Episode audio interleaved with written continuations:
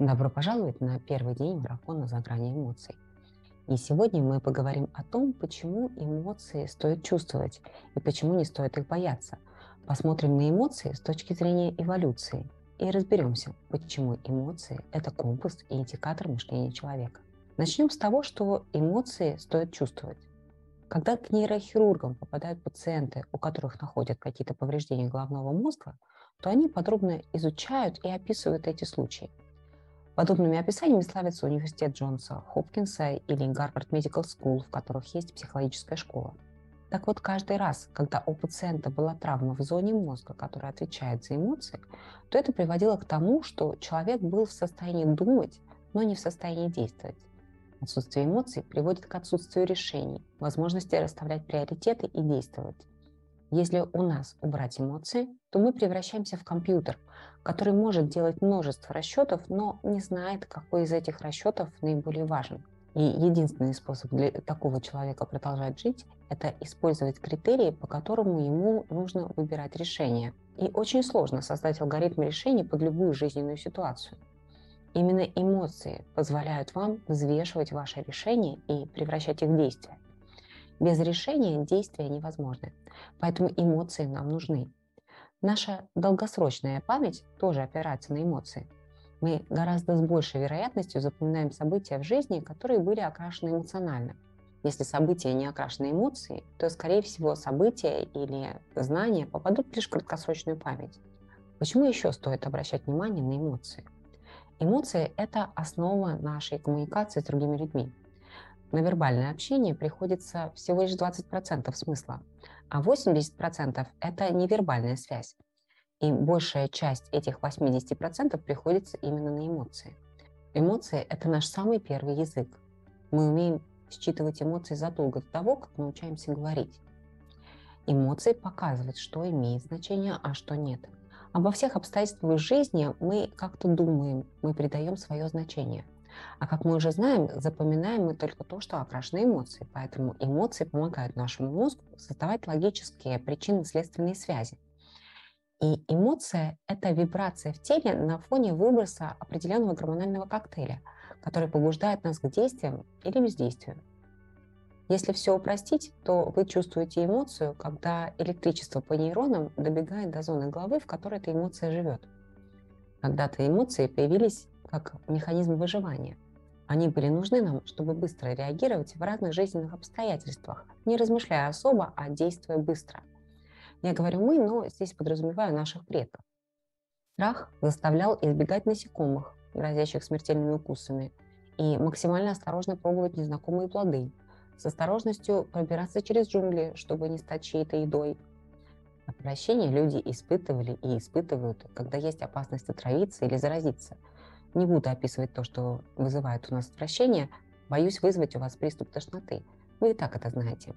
В давние времена изгнание из племени было для человека практически смертным приговором.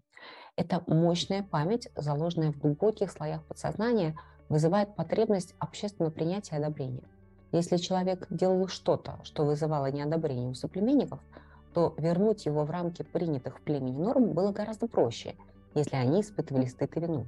Поэтому отнесем эти эмоции тоже к разряду базовых, поскольку они в какой-то мере спасали жизнь нашим предкам.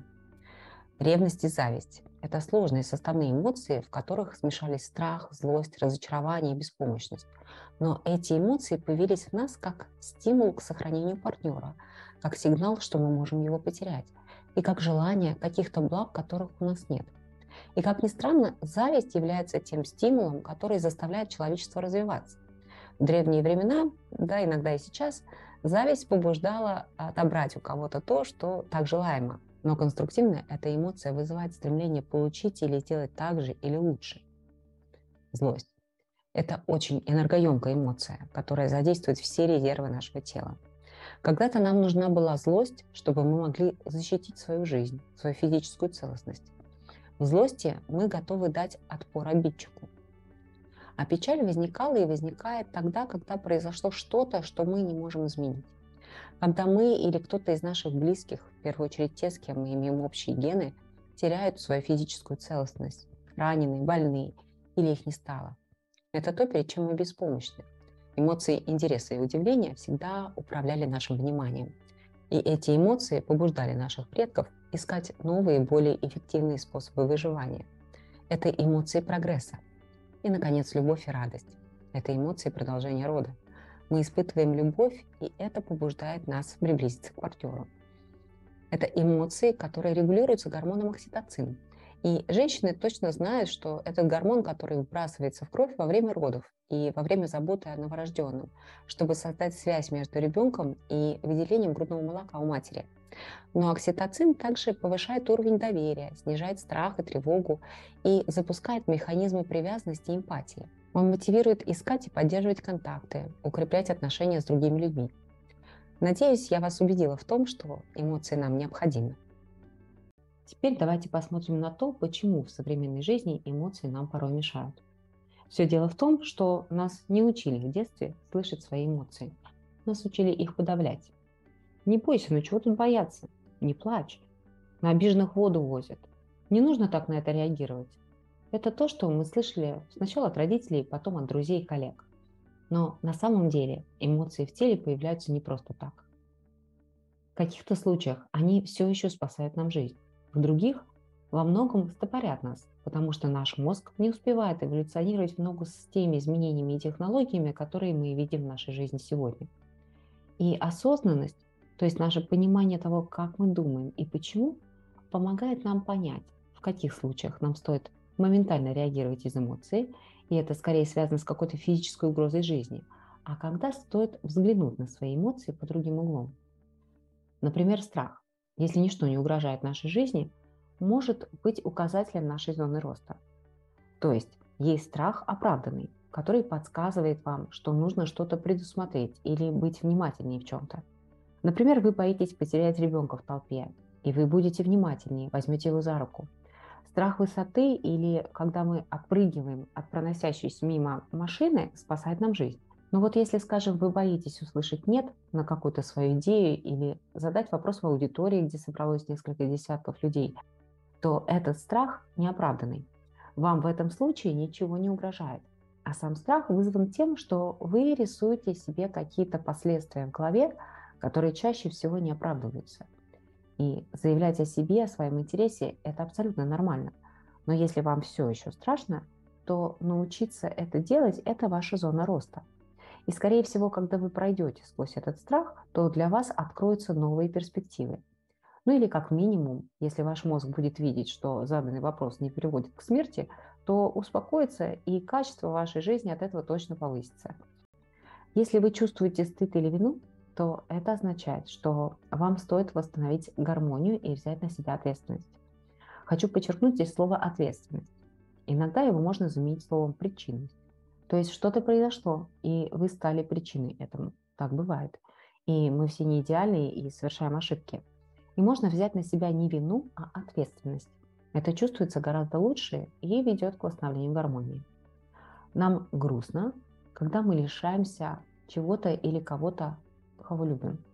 Например, когда уезжают друзья или родные, нам грустно. И можно немного погрустить, потому что если грусть не обременена другими эмоциями, например, виной или страхом, то она легкая. Эмоция, которая лишний раз свидетельствует о том, что у вас есть любовь и привязанность, что вы испытываете радость, когда рядом с вами эти люди. Но вот когда вы испытываете раздражение или злость, то действовать из них необдуманно не стоит. Потому что первой реакцией может быть закричать или ударить, разбить, разрушить. Но ваша автоматическая реакция здесь может привести совсем не к тем последствиям, которых вы хотите – я сейчас не говорю, конечно, про случаи, где вам надо отбиваться от напавшего на улице. Но когда речь идет о наших близких, о друзьях или коллегах, о детях, то злость не лучший помощник, если давать ей волю в отношениях. В такие моменты стоит отойти, убрать себя физически от причины вашей злости и посмотреть на свое мышление. Что случилось? Почему вы злитесь? Часто причина злости – это результат несовпадения ожиданий и реальности, и это может выражаться в инструкциях. Например, вы думаете, что ваш супруг или супруга должен дождаться вас прежде, чем ложиться спать. Или вы думаете, что ваш ребенок в 5 лет должен убирать свою комнату. И тогда, когда вы видите бардак в комнате, вы злитесь. И, или испытываете раздражение. И это результат того, как вы думаете. В сущности, все эмоции – это результат наших мыслей. И тут надо пристально посмотреть на эти мысли и подвергнуть их анализу. Правда ли, что ваш супруг или супруга должен вас дождаться и не ложиться спать? А что, если сегодня у него был тяжелый день, и он просто не может бороться с желанием заснуть? Правда ли, что ваш ребенок в этом возрасте уже должен убирать свою комнату? Или не чавкать? Или слушать вас с первого раза? Может быть, он просто еще не дорос до этого? Он же не машина, живой человечек. И ему надо объяснить, показать, иногда не один раз. И только задумайтесь, ну где это написано, что кто-то кому-то что-то должен? Если, конечно, это не было скреплено договором. Просто потому, что вы думаете, что кто-то что-то должен, человек не становится на самом деле должным. Он же не родился с инструкцией, что в такой-то день, такого-то года он должен сделать ровно то, что вы от него ожидаете. И когда вы понимаете это, то раздражение проходит, и злиться уже не очень-то и хочется. Так эмоции служат нам сигналом о том, что нам нужно на что-то обратить внимание. Чаще всего на собственные мысли. Но чтобы анализировать свои мысли, их надо сначала научиться видеть в своей голове. Научиться видеть до того, как запустилась эмоция. Если эмоция не направлена на спасение вашей жизни, а вызвана вашим мышлением, то у вас есть примерно 90 секунд на то, чтобы оценить, что ведет вас к эмоции прежде, чем гормональный коктейль полностью выбросится вам в кровь, и вам останется только ее чувствовать и проживать. О том, как это делать, мы поговорим завтра. А сегодня предлагаем вам попробовать один эксперимент, который поможет вам научиться отслеживать мысли в своей голове. Этот эксперимент предложил американский священник Уилл Боуэн. Суть его заключается в том, что вы даете себе слово не жаловаться и не предъявлять претензий никому в течение 21 дня. Но попробуйте продержаться хотя бы неделю. А чтобы отслеживать, как у вас это получается, он предложил надеть на руку браслет, который легко переодевать. Всякий раз, когда вы ловите себя на жалобе или претензии, то вы переодеваете браслет на другую руку и начинаете отчет дней заново. Это не так просто, как может показаться на первый взгляд. Мы проводили этот эксперимент на себе. Поверьте, первое время браслет качует с руки на руку по несколько раз в день. Но в результате вы не только уменьшаете количество негатива в своей жизни и улучшаете отношения с окружающими, вы начинаете замечать свои мысли раньше, чем приступаете к действию.